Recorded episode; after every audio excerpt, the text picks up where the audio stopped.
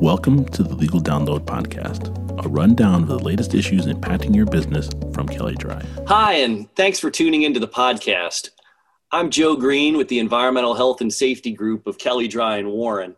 Uh, today, we're going to talk about an issue of obvious current relevance uh, products that claim to disinfect or sanitize or otherwise fight germs, bacteria, and of course, viruses. Uh, we'll take a look at how they are regulated and what companies and even consumers or anyone who wants to use one of these products should look for if they are involved in the sale, marketing, or use of the product.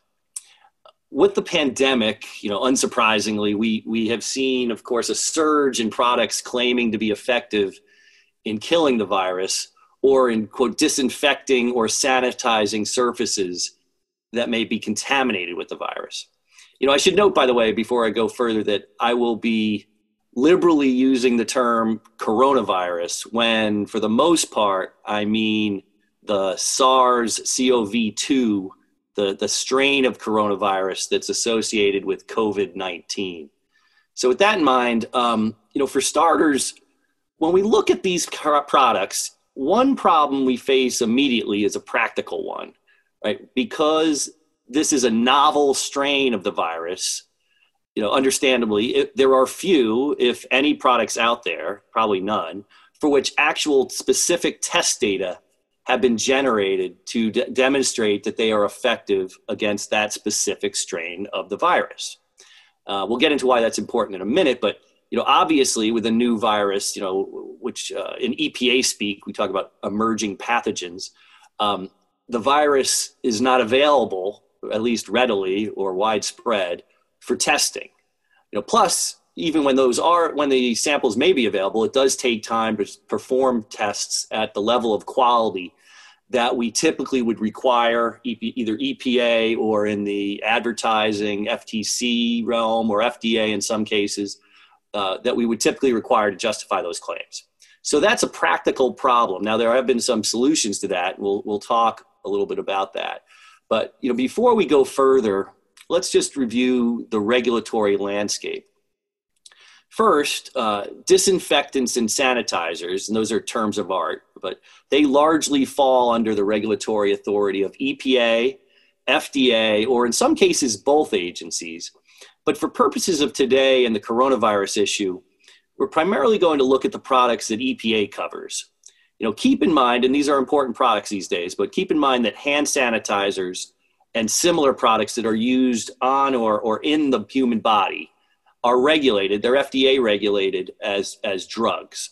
Um, these products have different labeling and approval requirements than the surface disinfectants and other products used to kill viruses and germs in the environment or on, you know, in your home or, in, you know, in a building or wherever. So when we're talking about EPA again, we're not talking about things that act on the, the germs of the virus on your body. That's an FDA issue. Those are, are separate sets of products. But for EPA, what they do, their regulatory authority comes under the artfully named Federal Insecticide, Fungicide, and Rodenticide Act, FIFRA. So, and FIFRA regulates as quote unquote pesticides all products that claim to kill, inhibit, prevent, or otherwise mitigate, very broadly defined, any pest. That's another term that is broadly defined. And that includes not just what you think of as pests, you know, whether it's uh, an insect in, in an agricultural setting or a mosquito or a mouse, but it also includes viruses and bacteria and fungi and other germs generally and, and other microbes. Um, so any products that are out there making a claim against coronavirus, other than remember, you know, hand sanitizers again, which are FDA, any of those products must meet certain EPA requirements. And the chief EPA requirement is that such products must be registered with EPA.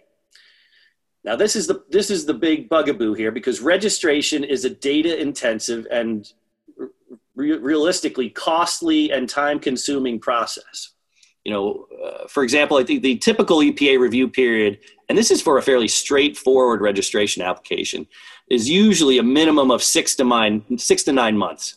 And that's after the weeks it actually takes to get the application uh, ready for submission, um, and let alone testing, and that that time period is often you know even significantly longer. That epa review period is significantly longer depending on the chemicals in the formulation. You know it could be a new chemical um, a new use of an existing chemical. There's all sorts of permutations. But your basic and your most straightforward time frame we're talking at least six to nine months and it can take longer. And even after that time period epa may continue to have questions that extend the period practically speaking beyond that so that's one important consideration. And then also the registration fees that are paid to EPA. You know, this is separate from, you know, any legal or consulting or testing costs. But those fees are they vary widely and they can range from several thousand dollars for a very simple application to into the six figures, well into six figures.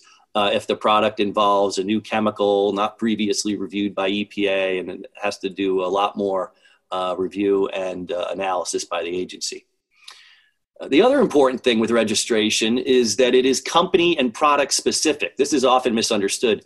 Uh, just because one company has a product registered with EPA does not mean that a second company does not need its own registration, even if the formula and the process for making that product is exactly the same. Now, there are ways to you know expedite or have a relatively quick review of s- such you know quote you know substantially similar products but again each company and each product that that company has that has pesticidal claim um, must have its own registration or be covered by a registration. Uh, now, as part of registration, in, in addition to providing uh, lots of details to EPA on the chemical formula and the production process for all the ingredients and the product as a whole, you know, at, at its heart, uh, and you know, most um, intensively, uh, the registration process entails EPA review to determine that the product is safe to use and that it works as claimed, so efficacy. Uh, this means that EPA must specifically approve all efficacy related claims you know, based on data submitted to the agency using high quality test protocols. So if you want to make a claim of efficacy against, let's say, Staph aureus or E. coli or influenza, you need to provide high quality, like gold standard data to EPA uh, based on good laboratory practices um, that shows the product kills over typically over 99.9% of those organisms in a relatively short period of time. Um, there are standards for the type of data that need to be submitted you know in order to claim that a product is quote unquote antiviral or antibacterial or is a disinfectant or a sanitizer. There are specific um, definitional requirements that the data must meet. So the same goes for any coronavirus claims. You know, all of which then again raises the dilemma I was referring to earlier that an emerging pathogen that we have not seen before, how do you make such claims? So, in response to this dilemma, especially this was several years ago, remember when SARS and MERS and were popping up on the world stage, and there was renewed fear about this, um, you know, pathogens that were, you know, novel pathogens coming on the scene that we didn't have products to combat. EPA came up with the emerging pathogens policy that lays out, uh, you know, criteria and a process for companies to make claims about whatever the new pathogen is, even though data specific to that pathogen are not available.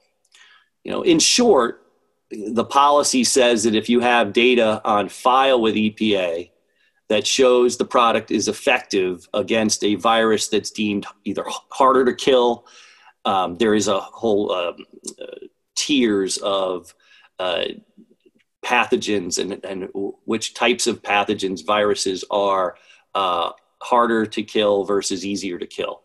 Um, so if it's effective against a virus that's deemed harder to kill, or if you have data that it's uh, effective against a similar strain of the virus, so such as SARS, you know, SARS is a variant of the current, you know, coronavirus that we're dealing with. Um, if you have, you know, that type of data, then after notice to the agency, claims will be allowed to be made against the new virus, at least during that temporary state of emergency, even though you don't have data specific to that exact strain of the virus. You know, fortunately, you know, it turns out that the coronavirus is among the easiest to kill. Uh, don't ask me to explain why that is exactly, but it, it has a, the, the, the, structure of the virus itself uh, is among the easiest to kill. So that if a product is effective against other viruses, there is a good chance it will work against coronavirus. Um, but that is, you know, something that's spelled out in the agency policy. Now, ideally, under the policy, a forward looking company would already have such data on file with the agency, uh, have previously submitted it, perhaps as, an original, as part of an original registration application uh, where it was making claims for other, other um, microbes, uh, and have pre approved label language that can be used when a new pathogen emerges. So it's you know, once EPA declares that state of emergency, or I guess the CDC declares the state of emergency, EPA acknowledges that, and the policy is, is invoked, then that company can automatically switch to using those claims. You know, if you don't have that already on file, the policy does provide a process to obtain, obtain such an approval and that amendment to your uh, registration on a relatively expedited basis. Though, of course, you still need to have at least some good antiviral data uh, on hand or developed. Um, and often you may need to have an, an existing registration uh, with the agency that you can amend promptly. Um, so, for the current pandemic, to help the public and the regulated community, EPA maintains a list on its website, uh, and it's pretty helpful, of products that are temporarily approved to make coronavirus virus pl- claims under this policy. It's a so called List N. Um, it's not entirely current or complete, but agency has been doing a very diligent job in updating it. Uh, and it is a good resource for companies to identify products they may want to use to either disinfect their premises or check to see if a product that you're selling that's in your store is in fact approved to make claims. Um, and it's a good resource for consumers as well. Um, if you have a properly registered pesticide, the other things to look for are uh, the label will have um, a, a, an ingredient um, component to it. It'll list the ingredients, the active and other ingredients, and their percentages. Uh, it'll have an EPA registration number, an EPA establishment number. An establishment is where was the number of the facility in which the product was produced. Um, and then it'll have things like directions for use, storage and disposal information, and appropriate caution or warning statements. Now, it's important to note here that there is a large population of antimicrobial products that are not required to be registered. Now, these are products that are treated with or incorporate an antimicrobial additive and are allowed to make limited antimicrobial claims and they have to be limited that the, the claim to be that it's the protection of the product itself and it, the product is treated to protect the product from bacteria and germs that cause odors stains or other types of degradation of the product. These you know so-called treated articles cannot make public health claims uh, either explicitly or implicitly. You know any claim that states or implies protection of the user um, again pathogen uh, or against you know any claim that specifically refers to a pathogen that poses a risk to public health, such as you know E. coli or athlete's foot fungus or influenza, you know, or any virus. Those are considered public health claims. So. Uh, you know these are very prevalent products in the marketplace these treated articles you know due to the time and cost it takes to obtain a public health registration which um, you know requires you know the efficacy data and toxicity data and that lengthy review you know many companies opt to take this more limited route because um, it's a it's a it's a quicker way. You can basically purchase and utilize a registered additive and incorporate it into your product whether it's you know shoes a garden hose a carpet whatever it might be and make those limited antimicrobial claims that it's protecting that product again from staining or odors um, and that you're not protecting the user so you, you need to be very careful. This is a, a, a major focus of EPA enforcement activity over the years. Um, and, and, and as far as coronavirus is concerned, these types of products cannot and should not be making any claims. Now, devices are another category of pesticide products that do not require registration. So, devices are, are instruments or machines that use mechanical or physical means to kill or repel or otherwise mitigate a pest. And this includes things like ultraviolet lights and ozone generators. Um, and, and, you know, because these devices are not registered, they will not appear on EPA's list N.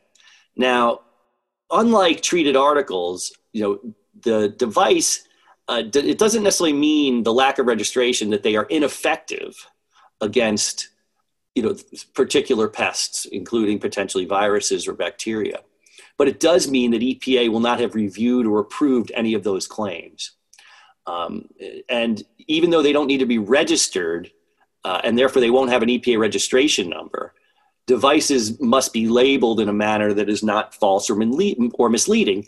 And that means that you have to still have data on hand in your files and good data that's sufficient to support the claim. So this would be similar to claim substantiation in an FTC context. Um, but keep in mind also that EPA can request to see that data.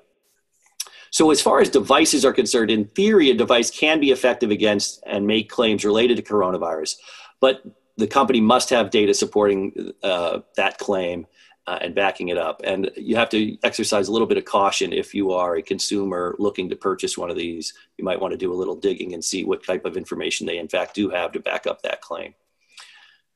Let's talk a little bit about EPA enforcement. Um, as you can imagine, uh, EPA enforcement right now is highly active and laser focused on coronavirus issues.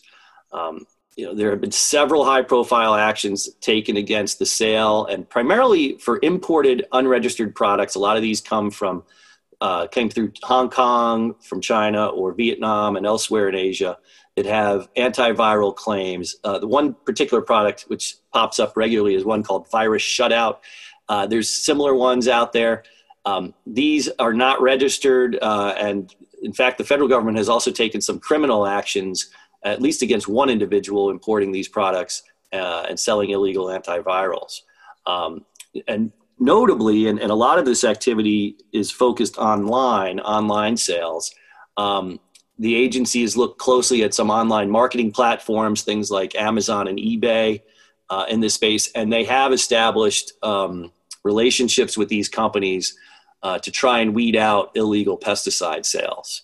So be cautious there. I'd be very cautious of purchasing um, any of these viral products off of these um, platforms without taking a, a, look at some of these you know, things a little more closely. Um, I should note that you know EPA enforcement in this area was even active before the pandemic, but has increased dramatically over the last few months, of course. Now, if you are a consumer and you are looking at purchasing one of these products, uh, a couple steps you should consider. Uh, one, um, is is it registered with EPA first of all, right? Does it have a registration number? It'll be in little print. You'll see EPA REGNO regis- EPA registration number, and there'll usually be about a five-digit code, a dash, and then uh, another set of usually four four numbers, and there might even be a, set, a third set of numbers. But it'll have EPA registration number. There'll also be an EPA establishment number, EST number. Also, it'll be right next to the registration number usually um, that identifies the facility at which the product was produced. So those that's one first thing to look for. Remember, of course, that hand sanitizers will not have this, nor will devices. Devices will have an establishment number, however. Uh, look, if you're a consumer, go online at EPA's List N. That's a it's got several hundred products that uh, are you know at least temporarily approved for coronavirus claims. Again, not complete, and it doesn't include devices, but it it is um, a good resource. You know, uh, again, the hand sanitizers are not EPA regulated, but FDA regulated. Um, so that's a different ball of wax. Um, so it won't have an EPA registration number. That doesn't mean it's not effective. Um, if you're also you want to look a little deeper, take a look at the label claims that are made and see if it's effective against similar or harder to kill viruses. You know, if it if it can if it's claiming effectiveness against SARS or MERS or probably influenza. Um, it very possibly can be uh, effective against coronavirus as well. Uh, be careful with products that do not have an EPA registration number. If, it's, if you see one that doesn't have an EPA registration number and it's sold over the internet, uh, I would pass. Um, you know, illegal or ineffective pesticides, they, they pose an obvious safety risk. It's not only from the chemicals in the product, but from the false sense of security they may provide. Which you know leads me to uh, some further steps to keep in mind if you are a company and you want to use disinfectants to sanitize your premises and you may want to talk about that to your customers. You know you want to keep some things in mind. Obviously, the things i just talked about in terms of the products that are available. But you know keep in mind some pesticides must be applied by a professional applicator but most of these consumer pesticides can be used at your facility, but you should follow the directions for use in terms of contact time, dose. You know, a lot of them are say, you know, things like, you know, keep wet on the surface for X period of time and then wipe clean. You don't want to just spray it on and wipe it right off because sometimes they have a residence time they need, you know, a minute, two, ten minutes, whatever it might be. You know, uh, also for reliability reasons, as a company, you know, be careful what you say to your customers. Uh, even the best disinfectants can't and you know won't guarantee protection against infections. You cannot actually claim that you're going to prevent an infection. Um, that's that gets into medical uh, device and drug issues, um, and and just practically speaking, uh, it you know you can even the best sanitizers that might kill or 99.9% of a bacteria or viruses, you know they might not get them all and you can get infected. Um, so you can't guarantee safety, but you can take steps to minimize the risk significantly. Um, and again, look for look at ListN for some guidance. You know, if you're selling a product online or otherwise, again, you uh, if you're a retailer too, you can uh, get caught into you're part of that chain of distribution and sale, um, even if it's manufactured by somebody else you want to take steps to look at these same issues. Is it registered? Do they have, um, you know, get that EPA registration number? Make sure they're making, you know, ask them to make sure that their claims, the manufacturer, that they're making claims that are consistent with that registration. Because even if you have a registration, it doesn't mean you can say everything. The language that you use in all your marketing claims has to be consistent with the registration that EPA has approved for that product. So that's really a, the quick overview of the landscape. I hope you found it helpful. You know, I'm happy to answer any questions or provide any additional information uh, you may want. If you can, you can contact me. I see my uh, go see my Kelley Greenlaw blog. That's K E L L E Y Greenlaw, one word blog, uh, for regular updates on these and other topics. And thank you very much, and stay safe. For additional information on this and other topics please visit kelleydrye.com. Kelley Drye has podcasts available through your podcast provider.